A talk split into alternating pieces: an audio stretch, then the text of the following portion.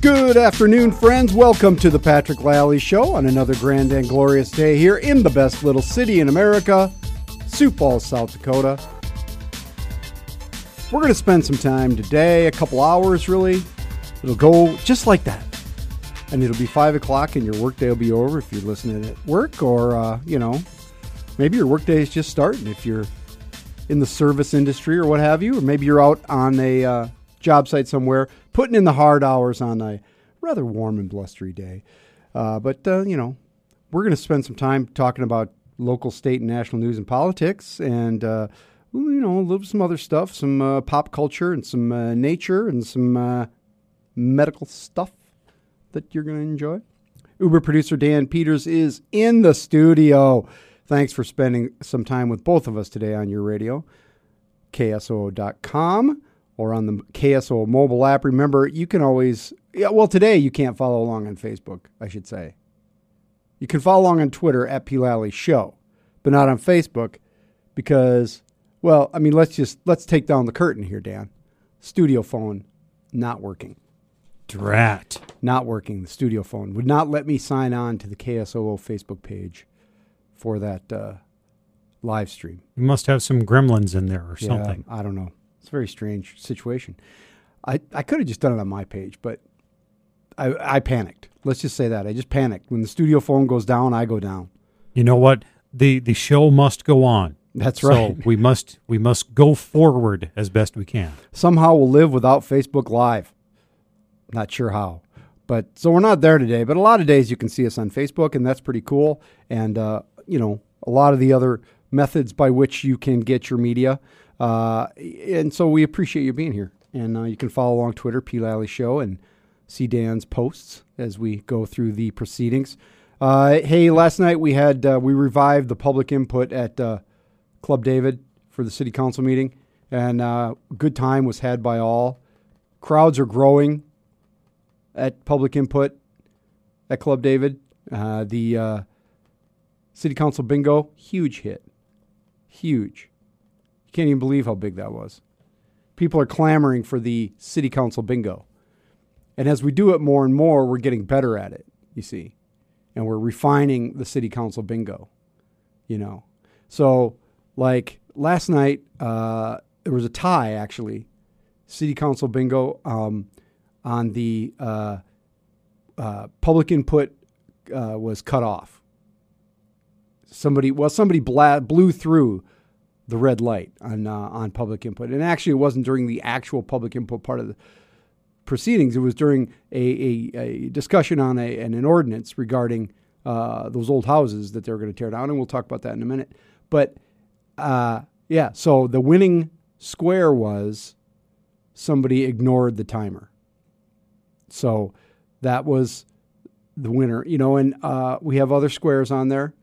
Paul TenHaken, Mayor TenHaken uh, wears a V-neck because sometimes he'll come a little more casually than normal under his jacket. You've got Bruce speaks. Uh, Bruce speaks more than once. Uh, Bruce wears earbuds on camera.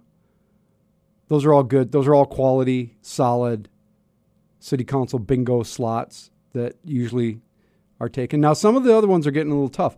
Like uh, uh, uh, Janet Brekke says process. That used to be a given. But she's dialed it back a little bit.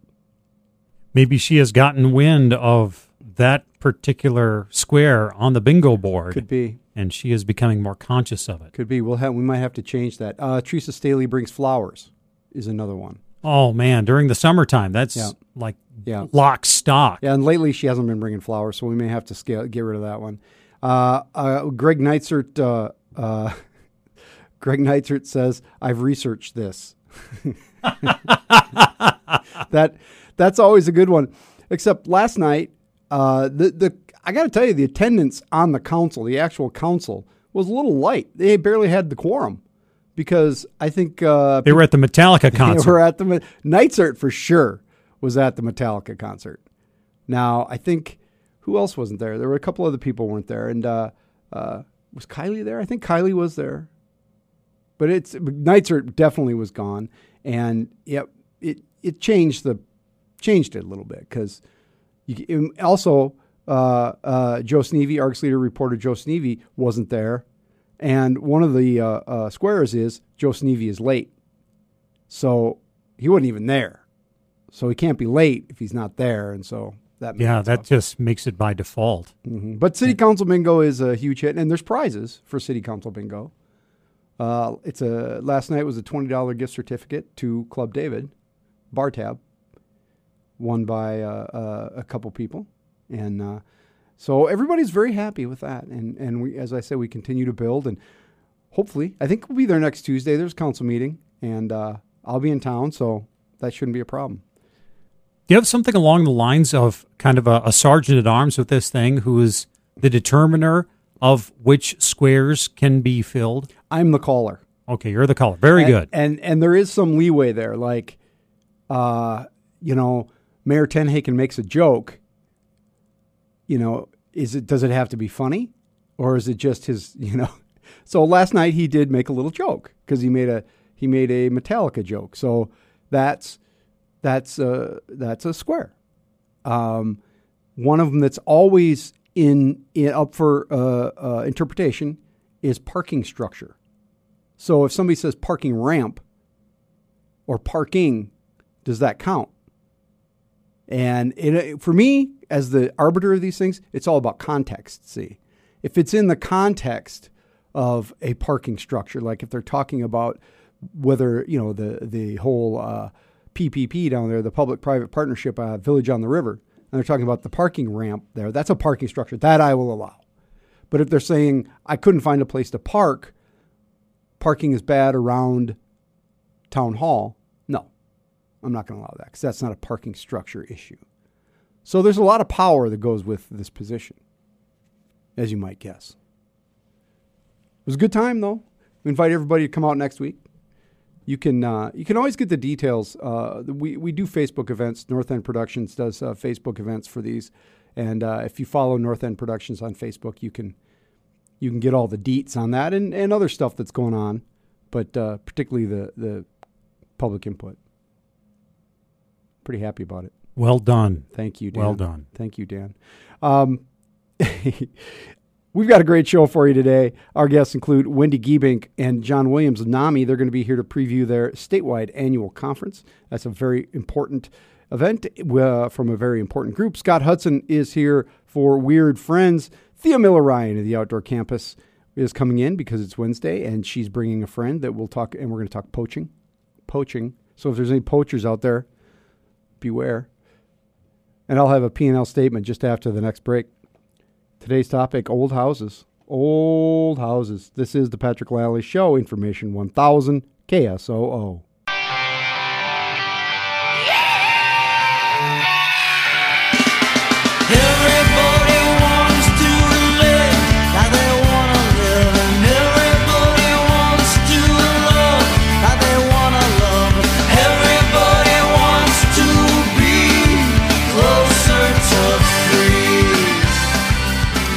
Nineteen on the Patrick Lally Show, Information 1000 KSOO, and it's time again for the P&L statement, where we look through the news of the day and find the stories that upset us and make us happy, make us pout like a petulant child.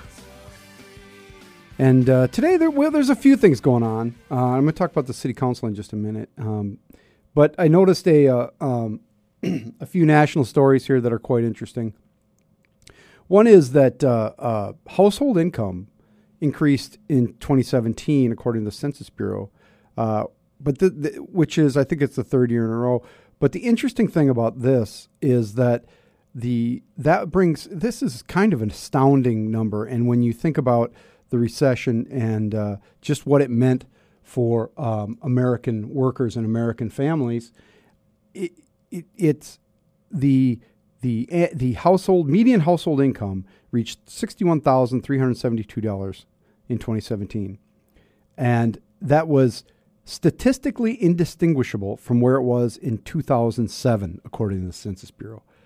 So in ten years, because of the Great Recession, household incomes dropped and have been working their way back up, and are finally back to the same median that they were 10 years ago.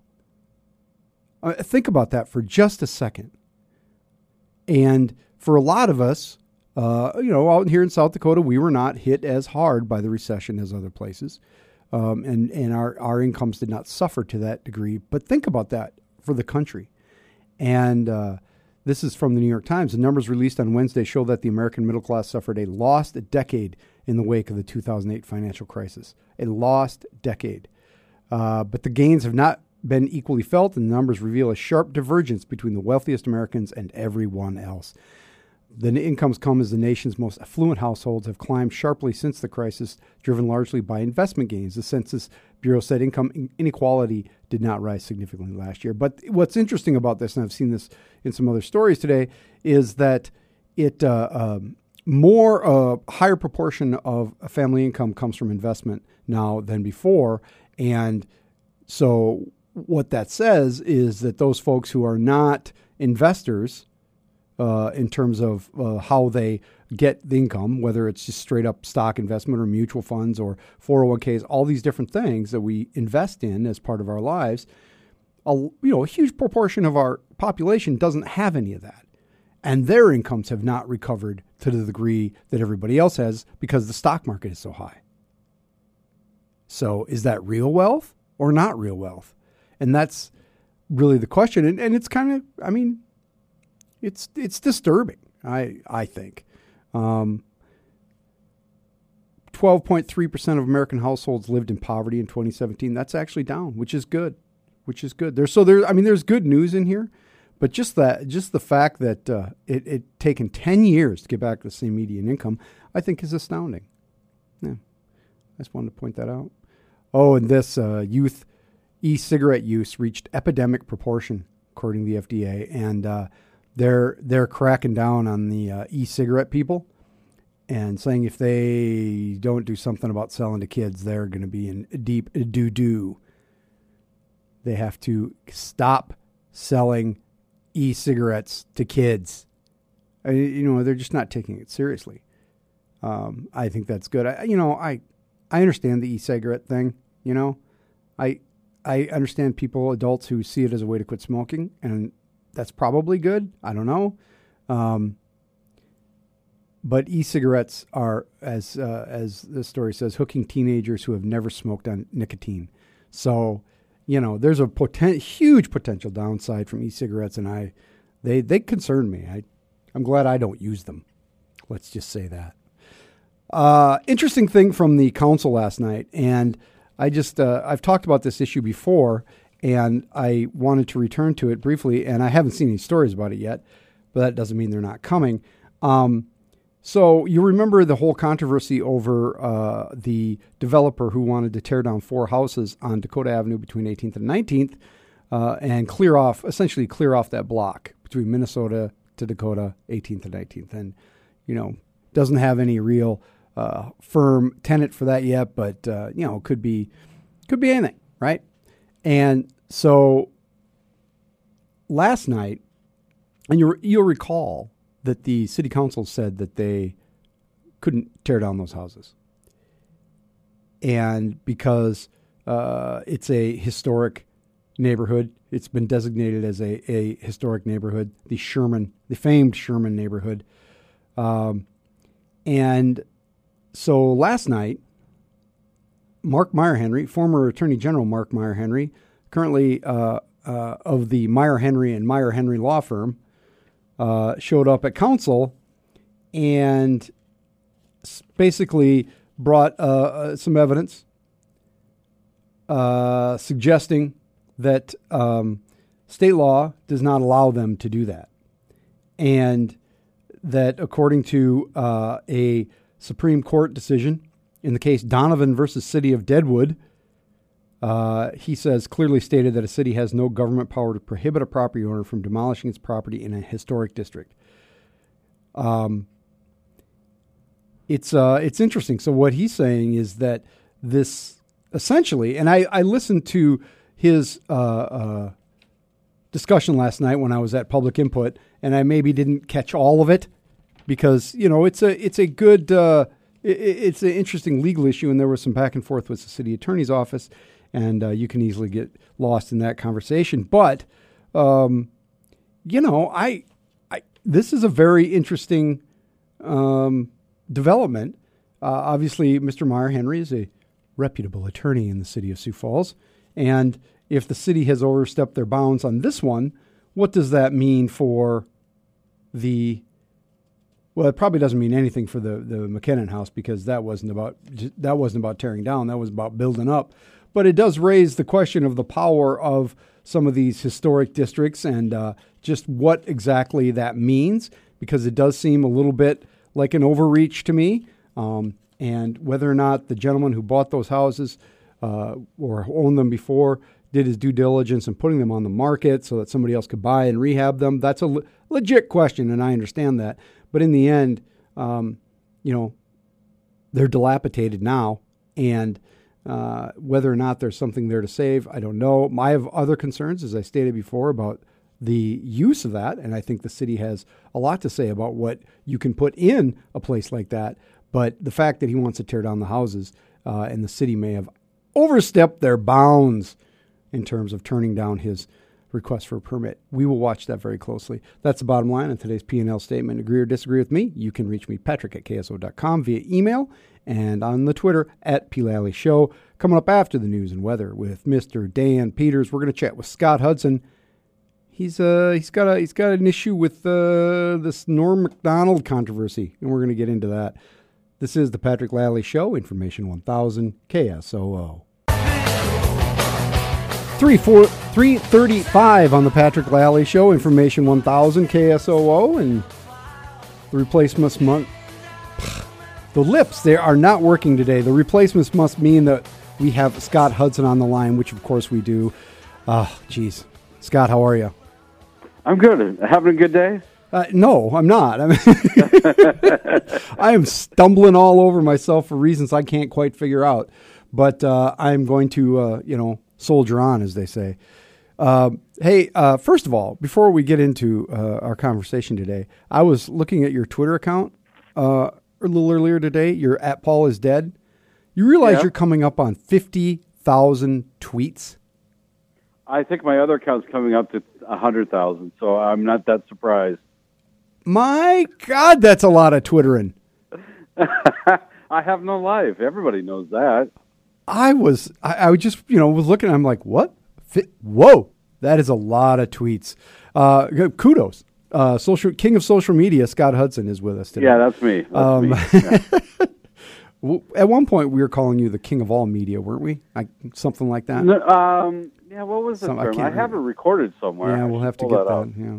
Uh, so, hey, here's what I want to ask you about.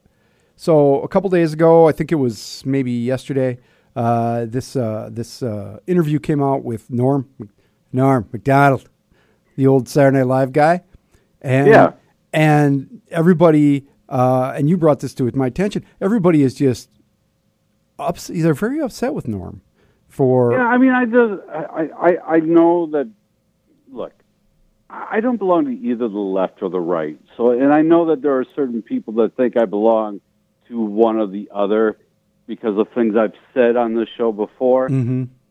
And this is a perfect example of how I don't relate to either side because there is this gotcha mentality now Mhm. that anytime a celebrity says anything, they want to go after them and they want to kill their career and they want they want them to disappear from the face of the earth. And Norm Macdonald has been around for 30 years, you know, in the public eye. Mhm.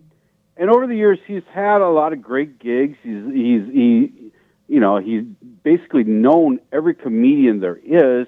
He worked on the Roseanne show for years and years.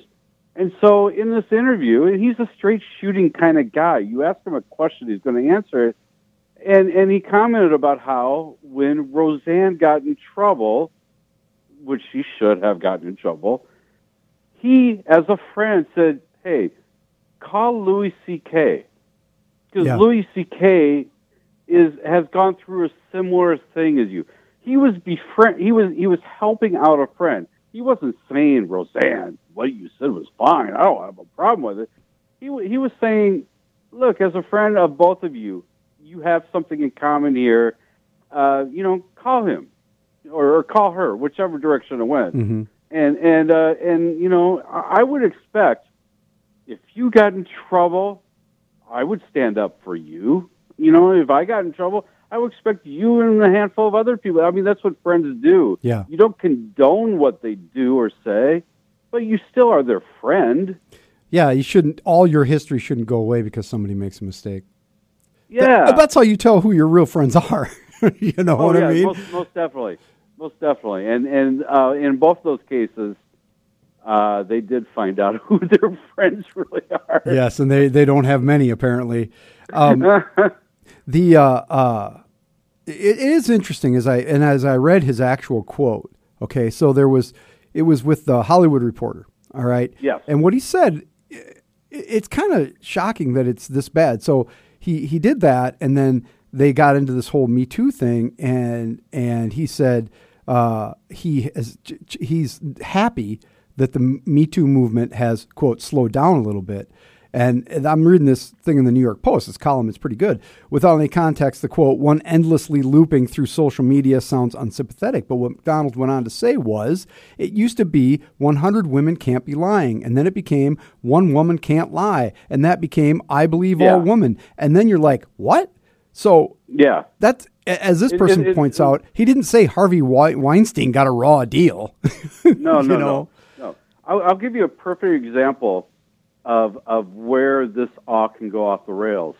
Um, the UK has their own version of Big Brother too, and they also have their own version of Celebrity Big Brother, which I don't, which just ended, and I don't know who. Kirstie Alley was on it, but I don't know who any. Yeah, um, but there was an incident where this woman who was an actress was approached by another actor and they were kind of like goofing around and he was like play air punching you know?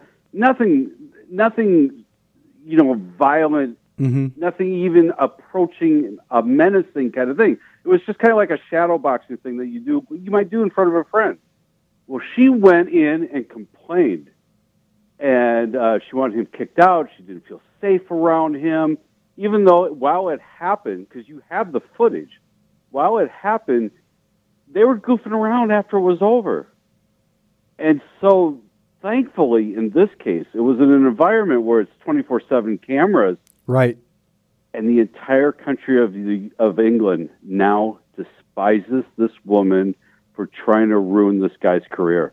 That's that. You don't see pushback like that very often. yeah, it was really interesting to watch how it all came down because when she started going around to pe- the other guys and telling them this story, they were like, "Oh yeah, oh my God, what an oh, I, you know," they were like, they wanted to go beat the guy up, but then one of them kind of goes, "Wait, if that actually happened, he would have been booted off the show." hmm they Yeah. started thinking about it. It was it was really interesting how that arc of under of misunderstanding and understanding occurred in that. And look, ninety nine out of hundred cases, yes, the the woman is definitely doing what she should do.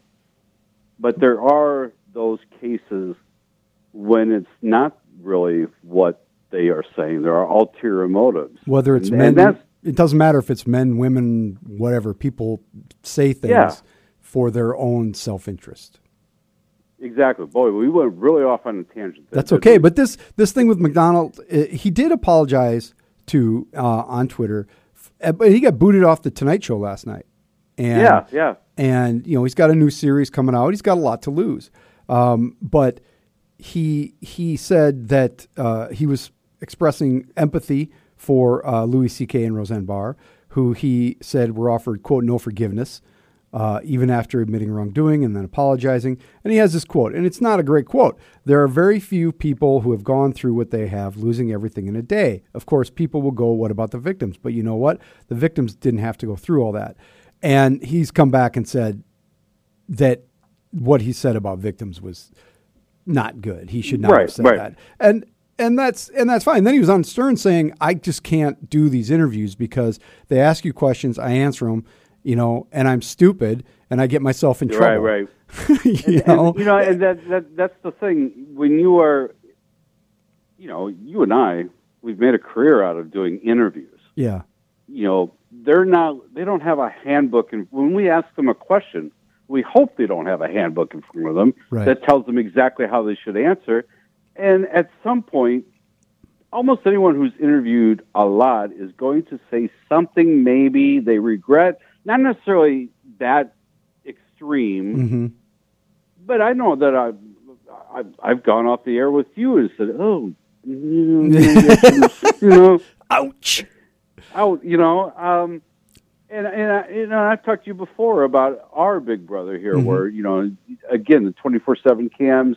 Somebody says something that they didn't really mean, and it gets turned into this, and and so, suddenly they're fired from their jobs in real life when they get out of the off the show. And I, I just find that also scary. I would rather, I would rather we don't have these kind of knee jerk reactions. Now, in the case of Roseanne, okay, yeah, yeah, what she said was horrible. She should have been fired. Louis C.K. the actions that he did. Well, his actions, his yeah, that and and Harvey Weinstein and and uh, Harvey Les Weinstein be in Moonves. Prison. Yeah, he's going to jail, uh, and that's and that's fine. But there is a line. There is a line, Yeah. and if if somebody like Norm Macdonald gets in trouble, loses his career over something like this, uh, which he probably won't. But if it For, did, yeah, for something off the yeah. cuff. Yeah, that's not that's not good. There's this this lead on this column, and I don't read the New York Post very often, but it's pretty good. It said, uh, "Who cares what Norm Macdonald thinks?" asked Esquire, Esquire magazine the other day. Well, I do, and I mostly care because he's not one of those lock-stepping milk toast celebrities. I do my best best to avoid reading about in magazines like Esquire, and that's the point, right? I mean, Right. He's- That's why we like him. That's that- why we like, the, yes, especially comedians. We like comedians who are fearless. Yes, exactly, and that's sup- supposed to be part of it. Um, you know, when a comedian goes too far and it becomes just you know preaching. Right. If you're not able to point out the absurdity of life, uh, and you're just you know trying to make some weird point, then it's not comedy anymore. You know, then it's gone, then it's gone too far, and you see that. You know. Yeah. Oh, yeah. I mean, we. I mean, the the, the guy from Seinfeld who ran it. You know, Oh yeah. yelled yelled the N word numerous times in a comedy club. Yeah. Uh, yeah. he was just on take a um, walk. uh, Kramer. Uh, Dan's- Michael Richards. Michael Richards. Yeah, yeah. Thank you. I always look at Dan whenever I get blind. He comes right up with it. He was on uh, Comedians in Cars Getting Coffee uh, this season, I think. And he's talking about that. and Oh. it's very interesting. Yeah, yeah, I, I can imagine it would. I mean, it is it is always interesting years later after a scandal to read their take of what actually happened. You know, as opposed to uh, the, the the tabloid version. Yeah. And, you know, sometimes uh, people are in, I think with uh, Richards, he was in a very bad place. Yes. you know, and he basically had. Uh, he lost, you know, his career went in the toilet, but he had a, essentially a nervous. I don't know. But he has Seinfeld money. breakdown. He has sign. He'll be okay. You know, I'm not worried about him uh, putting groceries in the table in the fridge. Right. you know. Right. But right. it's uh it's just a kind of a it's a strange thing. Uh, fame is a, an odd, odd aspect of our culture. You know. oh yeah, yeah. Especially these days. Hey, uh, you want to talk? The- Go ahead. yeah. Go ahead. Go No, ahead. I was just gonna say, you want to talk some music? Sure. Cool. We're gonna come right back and talk more with Scott Hudson on Weird Friends. We'll get some music. This is the Patrick Lally Show. Information 1000 KSOO.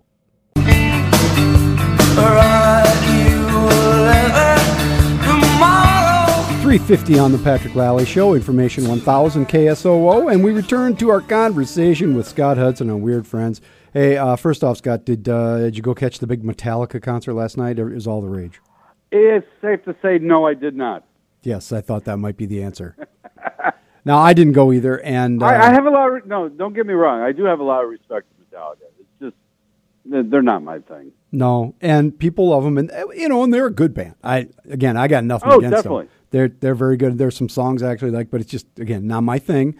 Uh, and also big shows like that, not my thing. But it was a social event, a lot of selfies, a lot of yeah, selfies I coming saw out of quite a few selfies of my friends. some of them kind of surprised me. I would have never did too. expected them to go to it, but you know, more power to them. One named Phil. Uh, yeah, one named Phil. but that's you know he seemed to enjoy himself, so that's fine. And uh, uh, it uh, it's everybody by all accounts it was a it was a good show, good musically, good theatrically. Apparently they had quite the quite the uh, set and such. So oh, good. I hope they didn't try that Prince cover again because they uh, they had a gimmick that they were doing a cover of a local artist and oh really? and they tried to do when doves cry. it was it was kind of ugly. Uh, don't do that. Um, Yeah. But uh, do you did you bring uh, enough about Metallica? Did you bring me a uh, Hudson's Hot Pick of the Week? I need some new music. Yes, I do have one. Uh, there is a band called Spiritualized. It's led by, it's really a one man project. Jason uh, Pierce. Uh, he was originally in uh, Spacemen 3 back in the late 80s. Uh, when that group broke up, he formed Spiritualized. Uh, last week, he put out his first record in six years. Um, this is one of those weird genius kind of guys, kind of like, kind of like the Brian Jonestown Massacre guy. I don't know that band. oh, okay, okay. Uh, I, anyway, he's he's like a studio genius, but he takes forever to make a record. And Ah. these records, they they don't sound super produced. They actually sound kind of lo-fi, but they are like super produced. It's, uh, I mean, I- he- I saw it uh, described as uh, uh, English space rock. Yeah, I mean that's that's pretty accurate in a simplistic way. Yes. And Um, How do you describe Loverow it? turned me onto them years ago, back in the early November days. who was that? Who did? Brian Loverow. Ah, got it. And so they've been around since 1990. yeah, yeah. Well, that's impressive. So yeah. why do you Uh, like this you know- record? you know, it, it, I know in some respects it doesn't fit into my little garage band category, Mm-hmm. Um, but he's very inventive. Um, just the, the structure of the songs, the the the the, the backing, you know, the or some of it's even kind of orchestrated, which you know you don't see a lot in my kind of rock and roll. I, I don't know. There's something about it. Um, I, I know a few other people. Dan at Total Drag. This is his favorite band. Um, and he probably can't understand. He probably can't describe why either. Well, maybe that's the sign of why it's good. You can't. You can't. yeah, you know, true. sometimes you just like stuff because you like it. Yes. By the way, Yep. uh, my Big Brother count ninety-seven thousand three hundred forty-six tweets. Oh my god! so combined, I have like one hundred fifty thousand. oh my god. That has to be. You have to be in the pantheon of Twitter at this point. And all none of those are like you know scheduled tweet. They're all just in, in no, I've real never Had a time. scheduled tweet in my life. Oh, that's pretty cool. Uh, Scott Hudson, uh, he comes on Wednesdays, most Wednesdays, to talk about pop culture music and whatever we can think of. Uh, Scott, thanks a lot. Thank you. Coming up after the news and weather with Mr. Dan Peters at the top of the hour, we are going to chat with Thea Miller Ryan, who will be here. And uh, she is bringing a friend uh, whose name is, I'm sorry, I have it right in front of me, Jeremy Rakowitz. He's District Conservation Officer Supervisor. We're going to talk about poaching. Poaching is bad. See? This is the Patrick Lally Show, Information 1000 KSOO.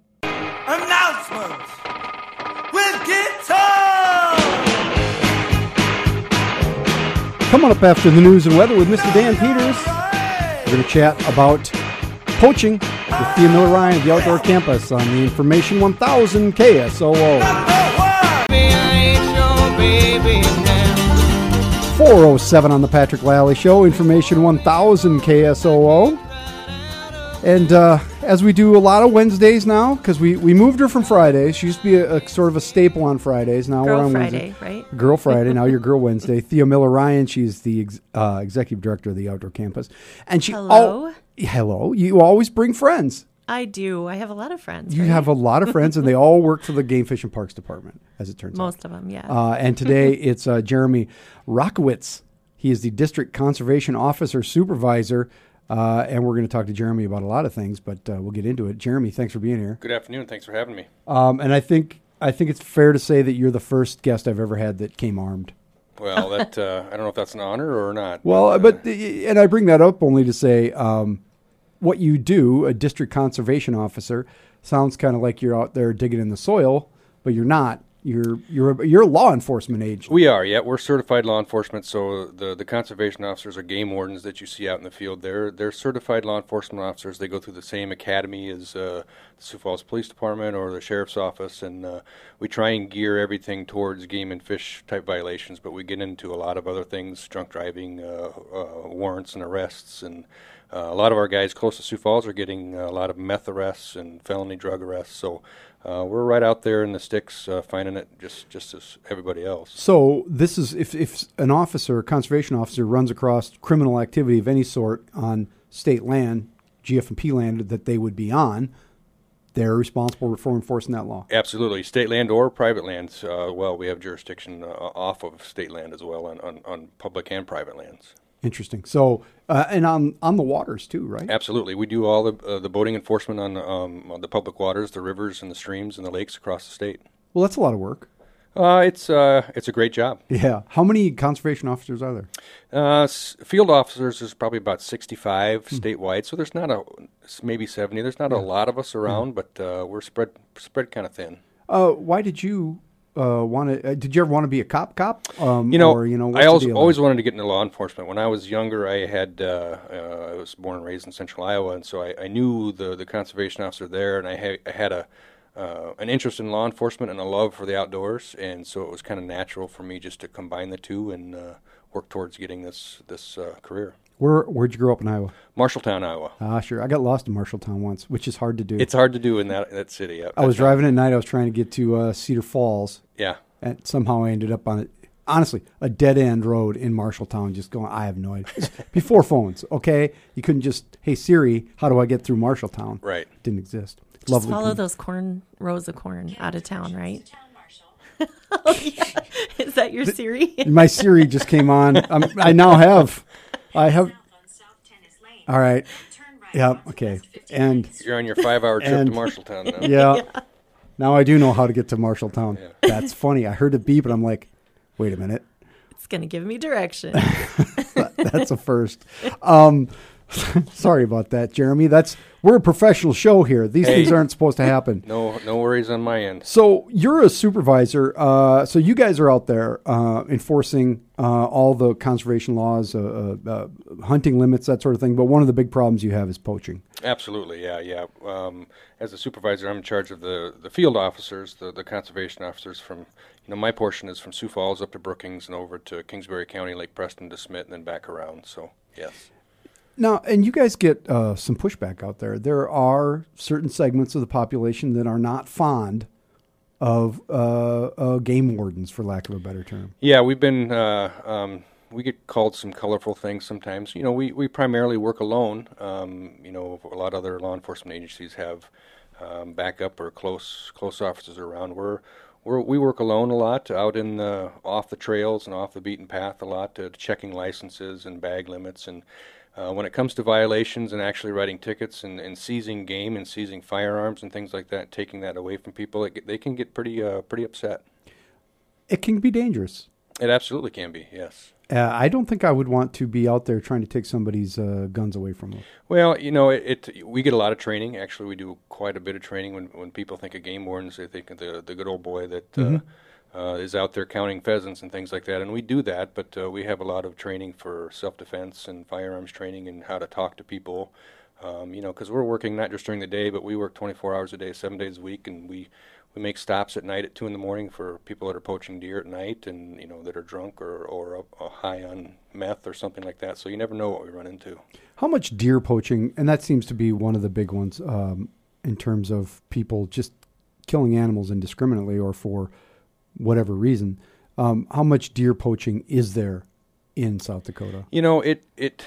I would like to say that it's not overly prevalent, um, but you know, every year it seems like the numbers get more and more. There's more and more um, uh, people that get caught doing it. More and more information coming in. More and more tips that we get from the general public that say, "Hey, so and so is doing this. Can you check them out?" So. Um, you know, I, I hate to say it, but it's it's uh, it's a job security for a conservation officer. Just it, just because there is so many people out there that are taking advantage of you know the wildlife and taking advantage of the laws and regulations and doing things unlawful. So, why do people poach? You know, that's a good question. Um, it uh, everybody's different. Uh, it could be either a social type of thing. It could be uh, people want to show those pictures of all those big walleyes that they catch and don't want to throw anything back, or that uh, big deer with the big giant antlers, and and uh, they just want to bend the rules. It's it's it's much easier if you don't if you don't abide by the rules to uh, to take these critters than it is if uh, you do it however you want, whenever you want. Um, you know, just for example, spotlighting a deer at night. Um, Uh, this is something I've never understood. Okay, so people go out in a in a truck pickup Yes. and with a big spotlight, and if you if you get the spotlight on the deer, it freezes them essentially, right? It does, it does, yeah. Um, And then they shoot them. right, and then they Ooh, then good times. Then it's the mighty hunter. And then they, they post it all over Facebook and social media, and look look what you know that I, that I killed, and Yeah. People are not bright either, are they? Not usually. Um, you know, there there are a lot of people out there that uh, will stay away from those things, and they know that if they they put Yeah. stuff out there, they get in trouble for yeah, it. But it's the bad, it's the stupid guys you catch easy, right? yes, that's uh, So, but some of them are, I don't know. uh, There's another level of of poacher beyond drunk guys doing dumb things. absolutely there is. And there was a there was a case that was announced just this week that I know is in the court system, so you're not going to talk very much about, which is fine. But the numbers are astounding. Yeah, we uh, we had a we.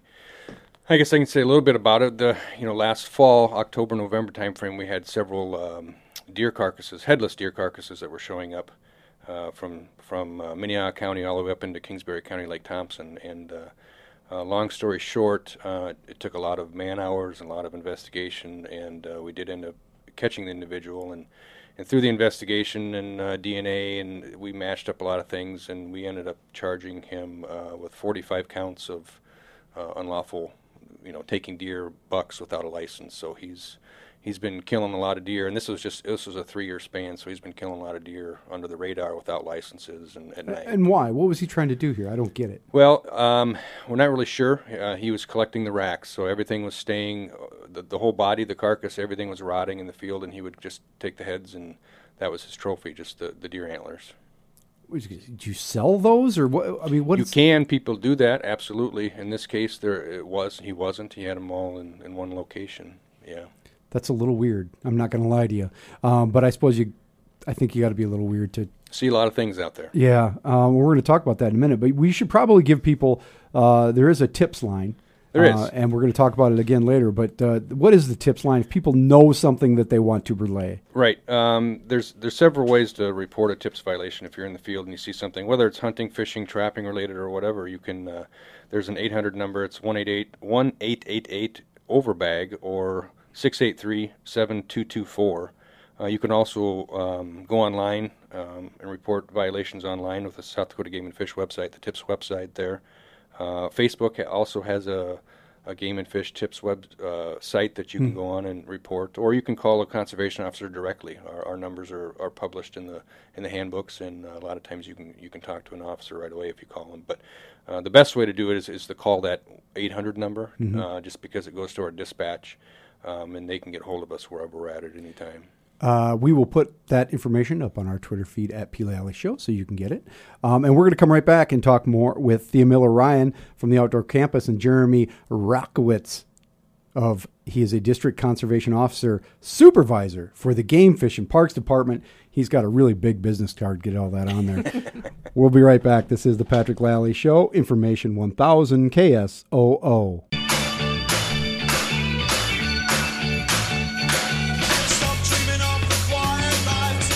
421 on the Patrick Lally Show, information 1000 KSOO. And we are chatting in the studio with Thea Miller Ryan of the Outdoor Campus and Jeremy Rockowitz. He is the District Conservation Officer Supervisor with the Game Fish and Parks Department, and we're talking poaching. Uh, we talked about a case, Jeremy, uh, before the break. Uh, a gentleman who is charged with uh, many, many counts, a few dozen counts of uh, poaching deer. But there's, I, I have in my hand the uh, Hunting and Trapping Handbook 2018 Yes. that you handed me. I don't carry this around with me, Yep. just for full disclosure. I do. I, I figured you did. And on the back is uh, uh, an ad essentially for the poaching, uh, turn in poachers tip line. And um, there's a case here where nine deer and three mountain lions illegally taken by two individuals in the Black Hills. Uh, state and federal charges: unlawful possession, baiting, shooting big game at night during closed season, no license, and federal weapons violation. Fifteen thousand dollars in fine, twenty six thousand in civil damages, uh, twelve year loss of hunting privileges, eight months in prison. That's a that's a serious case. That's a big case, and you know? Those all those cases like that stem from somebody that wants to make, uh, you know, a free phone call and just say, "Hey, this isn't right," and can you guys take a look at this and see if what's going on? So we were talking about why people poach. Um, this is particularly odd because these guys were poaching mountain lions. Um, Right. And did, did you say they were using the deer as bait and all Yes. these different things? Yep. Uh, if you, you caught them or the, they were caught with three mountain lions, why would somebody poach a mountain lion? What what can you do with that? Well, they're trophies. They're trophies in most hunters' uh, eyes, and so when somebody takes a mountain lion, usually it's a full body mount, uh, and they put it in their house somewhere. So it's a, it's a bragging type thing too sometimes. So that's primarily what that case was about. And Patrick, you can eat them. That's always course our I question. bring up the How does it taste? um, Tastes like kitty. tastes like oh, come on now. Now Thea's gone too far. Um, Always. the uh, but the so they stuff them. They stuff them and sell them. Um, you know, there's not a whole lot of. Sometimes people might sell them, but it's it's more of a. Um, they want them from themselves. It's a trophy. They want to put it up and display it and talk about it and and show people Yeah. that uh, what they've done. What you know. And in the photo here, it looks like they've uh, uh, tanned some hides as Yep. well. Absolutely. I, you know, how many mountain lions do you think we have in the state of South Dakota these days? Boy, I couldn't tell you. I couldn't. But it's grow, it's still growing. It's growing. Yeah. Um, the season has it been successful? It has been. Yep. It's been. It's controlled the numbers and uh, it's done what it was intended to do when it started years ago. Then why would people need to go out and? I don't. I don't. It just blows my mind. So they're going out there at night and using uh, technology to track the animals. Correct. They're not even. They're not even hunting. It's not hunting at all, no. And you know, with this case we talked about with the multiple deer, and, and this this one here on the back of the handbook, it's these aren't these aren't hunters. These are these are killers. They're poachers. You know, there's there's a name for it. And you know, the the hunters out there, the the true hunters, 99% of the population that hunt, this is turns their stomach, you know, and they just don't agree with this, and it's it's maddening for them. So you you really can't even call these these people hunters. And there are there. Do you find that there are people out there too who just want to kill things? Oh, absolutely. There's uh, there is uh, there are people out there that uh, they just live for. uh, That's what they just like to do. They just like to go out and shoot things, and and the more the better. That's strange, strange outlook on life. Uh, let's uh, go through the numbers here one more time. One eight eight eight overbag is the eight hundred number for turn in poachers. That's 888-683-7224. You can go to tips.sd.gov. Uh, you can just call your local conservation officer, get online. Uh, if you see anything, if you see something, say something, as we like to say. right? Absolutely. Yep. Uh, Jeremy Rockowitz, he's District Conservation Officer Supervisor for the Game Fish and Parks in this part of the state. Thea Miller Ryan, she's been here the entire time and she's been remarkably. Hear a few Quiet. giggles in the background. That's Yes. kind of what I do. And uh, uh, Thea, we hope you, you're coming back next Wednesday, right? Uh, yeah, I, I hope so. Good. good. Thanks. Uh, and br- you're going to bring some friends? I'll bring a friend, at least Good. one. They're always good. Absolutely. I always a good appreciate your time. conversation. Thanks. Uh, we'll be right back with uh, after the news and weather with Mr. Dan Peters. We're going to talk with Wendy Giebink and John Williams of NAMI, South Dakota, about the big state conference they have coming up. That's all next on the Patrick Lally Show. Information 1000 KSOO. pavement, and they're all down in the saddle with their government grants. And my IQ, they brought me down to size, academia blue. 434 on the Patrick Lally Show. Information 1000 KSOO. And I am quite pleased to have in the studio with me for the final half an hour of today's show Wendy Giebink. She is Executive Director for NAMI South Dakota, and Marilyn Charging, who is Education and Outreach Coordinator for the same organization that is the National Alliance on Mental Illness State Chapter. Uh, Wendy and Marilyn, thanks a lot for being with us today. I appreciate it. Thank you. Thanks for inviting us. So um, let's uh, let's get right to the event you have coming up, which is your uh, big uh, annual conference, and that is coming up t- uh, September 27 and 28 in Watertown. Correct. And uh, Wendy, uh, what's going to happen at this conference, and why should uh, the everyday average. It's not just you and a bunch of uh, Right. uh, academics hanging out. No. no. Well, there are some academics there, but I'm not one of them. Uh, Patrick, the conference is something we do every year, and it's it's our biggest educational event of the year. We move the conference to a different location every year. So this year it's in Watertown, and we invite people, um, like you said, the general public. Anyone can come and spend uh, two days learning about mental health conditions and you know everything from how we can.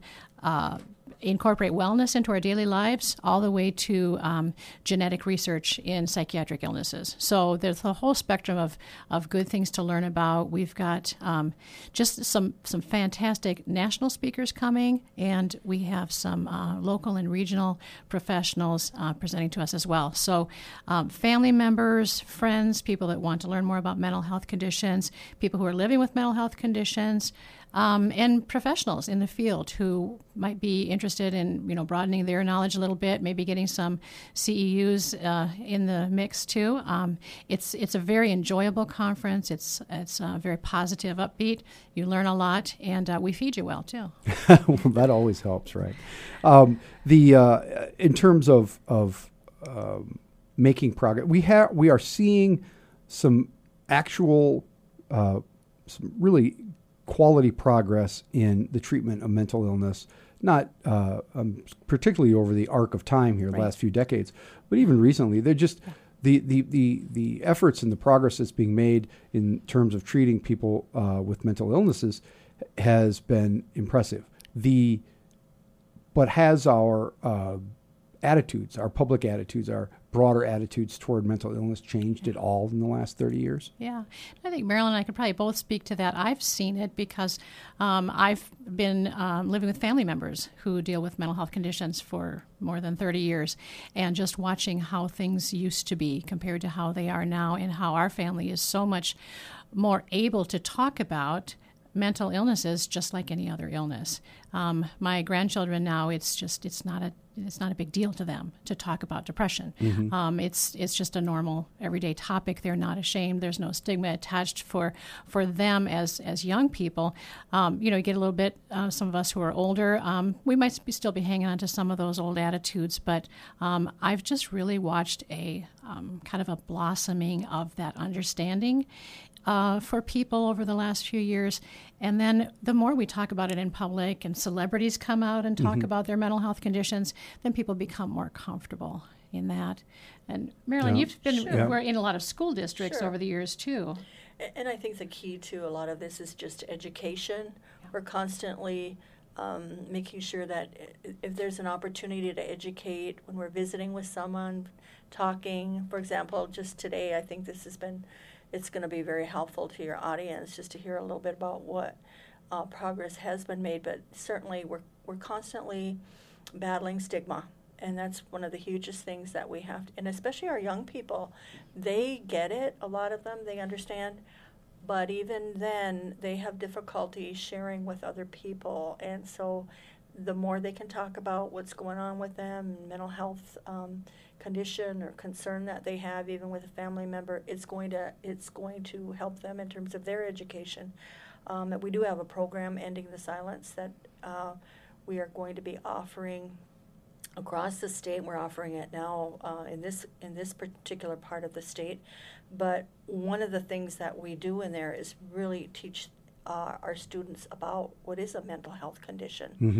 Um, because the more informed they are, the the uh, better opportunity we have to really battle stigma. And how, what do you do to help people in terms of uh, family members? And uh, how, what do you find as your organization is dealing, uh, doing outreach and education, but also uh, helping families? Um, uh, are, are people less isolated than they were because it seems to me that a lot of times people who are uh, with family who have a mental illness they they themselves get very isolated because it's a, it's hard to understand why your loved one won't do the things that would make their life better. Exactly. And, you know, the I get calls from actually all over the country. People calling in and saying, "I have a loved one living in South Dakota," or you know, people from from this very community calling, and and the family members, uh, many of them that call us, uh, we're the first phone call. You, know, they're they're just in that place of I don't know what to do. I don't understand. I don't I don't know what this is, and nobody else knows how to help me. Um, you know, where do I go? So a lot of times, the first thing is just to help people know they're not alone. You know, we've we've walked in those shoes. We've experienced these things, these feelings. It's normal to be feeling frustrated and frightened. These are traumatic events, um, traumatic illnesses sometimes. But we can connect you with some resources in your community. So wherever you are in South Dakota, we will try to connect you with some people that can help. And and so that's very comforting for people. First of all, to know that they're not the only ones dealing with it, and second of all, that they're, you know, they can at least reach out and start asking those questions, and and to know the right questions to ask. Um, and it's just a process. You you have to just like with anything else or any other um, medical illness, you you have to start from the beginning, educate yourself, and work your way through that process of who do I ask for help. Do you find that parents, especially, suffer uh, to some degree with uh, guilt? They Yeah. blame themselves. They sure. produced a child that has a mental illness. There must be something wrong with my genes, right? Well, there's that, but also society has has over the years really blamed parents, um, and you know there's something wrong with you as you know in your your home and, and you know how you've raised your children, um, and and because we didn't know very much about mental illness in children 30 years ago, 20 years ago, um, that that knowledge has really exploded and has helped take some of that burden of guilt away from parents. But we still carry it. We still think, you know, okay, well this must be genetic, or or I s maybe I'm still not handling things right because you know, I mean, no child comes with a with an instruction manual, but there if there was one, there probably wouldn't be a chapter on, you know, what to do if your child suddenly starts having you know mental health symptoms that are very confusing to you. Um, that it, it knocks knocks people off their feet, Yeah. and they they have to start from scratch, and they do have to get past that that self blame, that guilt feeling, and um, so Biology is not that simple. It's not, and, and, and actually, the research is, is showing even more now that, um, yeah, people have, may have a genetic disposition to to some mental health condition, but it's not always expressed. So sometimes it's environment, sometimes it's, you know, what happens to that child during their childhood, and um, you know, so you can have kids in the same family with the same genetic profile, but um, they, they it works out a little differently. Right. And with children, particularly, they can't necessarily tell you Right. What what they're feeling Right. because they don't understand it either. Yeah, and they don't always know that what they're feeling is abnormal. No, you know, that's can- normal to them. I- And, you know, and I, yeah, I can think of one one young man who said, um, you know, he was you know a young young boy, and he said, well, I thought everybody heard voices inside their head. Mm-hmm. He he just thought that was a normal situation. Um, no, it wasn't. And as soon as he talked about that, then his parents were able to get him some. Some help, and that was an extreme situation, but he really thought that was normal. Yeah. We're here with Wendy Giebink, who is Executive Director of NAMI South Dakota, and Marilyn Charging, who is Education and Outreach Coordinator for NAMI. And we're going to come right back and chat more about their upcoming annual conference in Watertown, September 27th and 28th. And we will uh, talk a little bit about access to mental health services in the state of South Dakota. This is the Patrick Lally Show, Information 1000 KSOO. 447 on the Patrick Lally Show, Information 1000 KSOO. And we're here with Wendy Giebink, the executive director of NAMI South Dakota. That's the National Alliance on Mental Illness. And we also have Marilyn Charging, who is the education and outreach coordinator for NAMI in South Dakota. Uh, we've been talking about uh, your conference coming up, and um, uh, which is September 27, 28th in Watertown. Uh, we should tell people if they have any questions, uh, if you have a loved one who is suffering, if you have questions, if you are are, are suffering with a mental illness and you want help, uh, uh, Wendy, what do you do?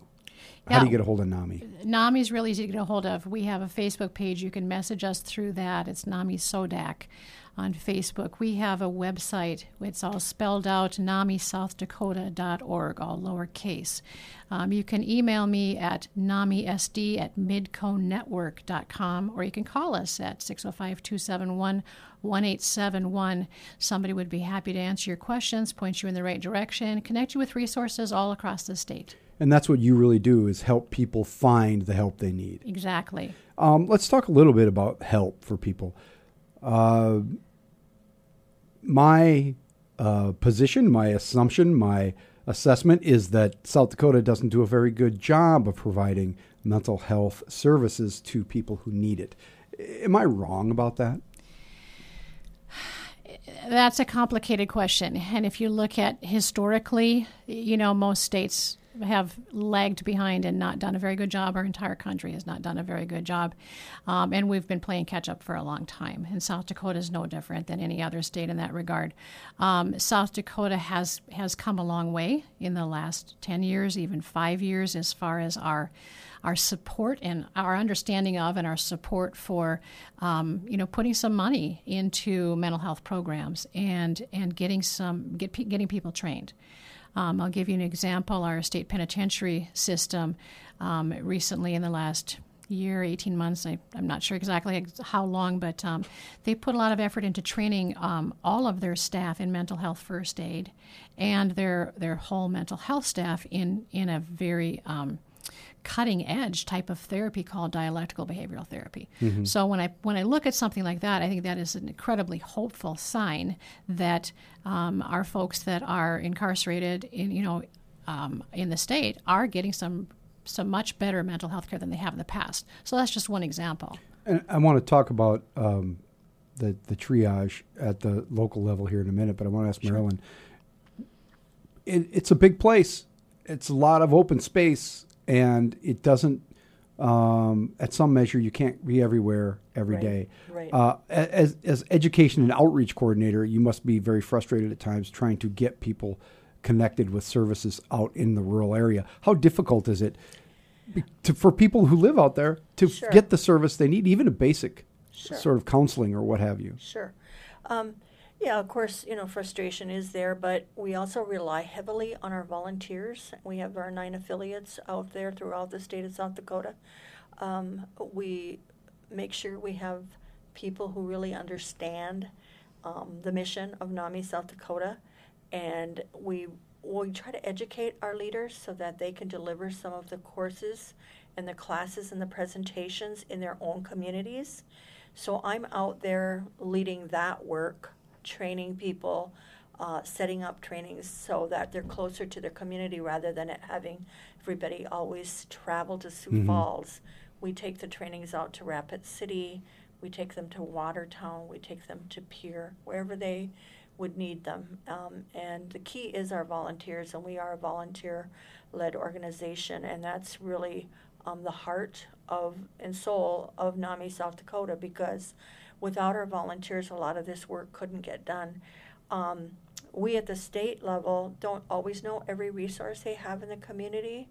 So if there is a gap um, there, we're trying to help people determine what that is and what their needs are. And we've been able to do a number of listening posts throughout the state of South Dakota at these community uh, at the community level. So we've got a pretty good understanding of what's going on out there in terms of what they need, how we can help fill the gap, and of course, we will uh, figure out what resources we could we can bring to the table to assist. The the reality, though, too, is that um, there's not so there's you know the spectrum of mental illnesses. Um, a lot of there's not a lot of treatment facilities out there, um, and uh, you know oftentimes Avera Behavioral Health is full. The Human Services Center, which treats the most severe cases, is full. Um, and people unfortunately end up in jail because they have uh, they intersect with law enforcement at some point and things get out of hand. Uh, a high proportion of our inmates at at least in Minnehaha County Jail have are suffering from one mental illness or another. Um, there is an effort underway to try and keep those folks out of jail. Uh, what do you think about that, Yeah. Wendy? I mean, how, Yeah. how are we able? How are we going to be able to implement this sort of program? And so, you know, and that is, you know, certainly a concern. And you mentioned, a, you know, a number of concerns. And when we, when you talk about um, maybe lack of access, so one one thing that's important to know is that a lot of people are getting mental health care from their own family physician. Um, m- a lot of people are not going to a specialist or to a psychiatrist. And that has changed. Yeah, and it's but it's because we we don't we know we don't have enough um, folks that have gone through that specialized training that are locating in South Dakota. Um, but but you know that's getting better. And then with with the advent of telehealth, we've got some some people that Skype with a psychiatrist, and and so that has made a difference too. So. You know that that when you talked about the spectrum, most people are not intersecting with law enforcement, but the the ones that do are typically the maybe the ones that are untreated or have gone off medications or gone off treatment, or maybe they have a co-occurring substance disorder or something like that. And so when they you know when they come in contact with law enforcement, um, it, it can get really complicated. And so that's why we really are in support of those preventative measures, um, the um, mobile health mobile crisis Mm-hmm. The uh, crisis intervention team programs, that um, the trainings for law enforcement officers, so they can de-escalate. Yeah, um, uh, there's so much to talk about, and we didn't get we didn't get to touch on a lot of it. Uh, uh, but if you need help from NAMI, uh, they've got family to family programs, support groups for families. Uh, they've got uh, the basics. There's a connection for uh, people living with mental. There's just a lot of programs. There's something for everybody. You're not alone. There's hope. Right. Get a hold of NAMI. We'll put the information on our Twitter feed, but uh, if you just, you'll find them. And uh, National Alliance on Mental Illness South Dakota, Wendy Giebink and Marilyn Charging, thank you both for being here today. I really appreciate it. Thanks so much. Thank you. Coming up after the break, we'll tell you what's coming up tomorrow. This is the Patrick Lally Show, Information 1000 KSOO.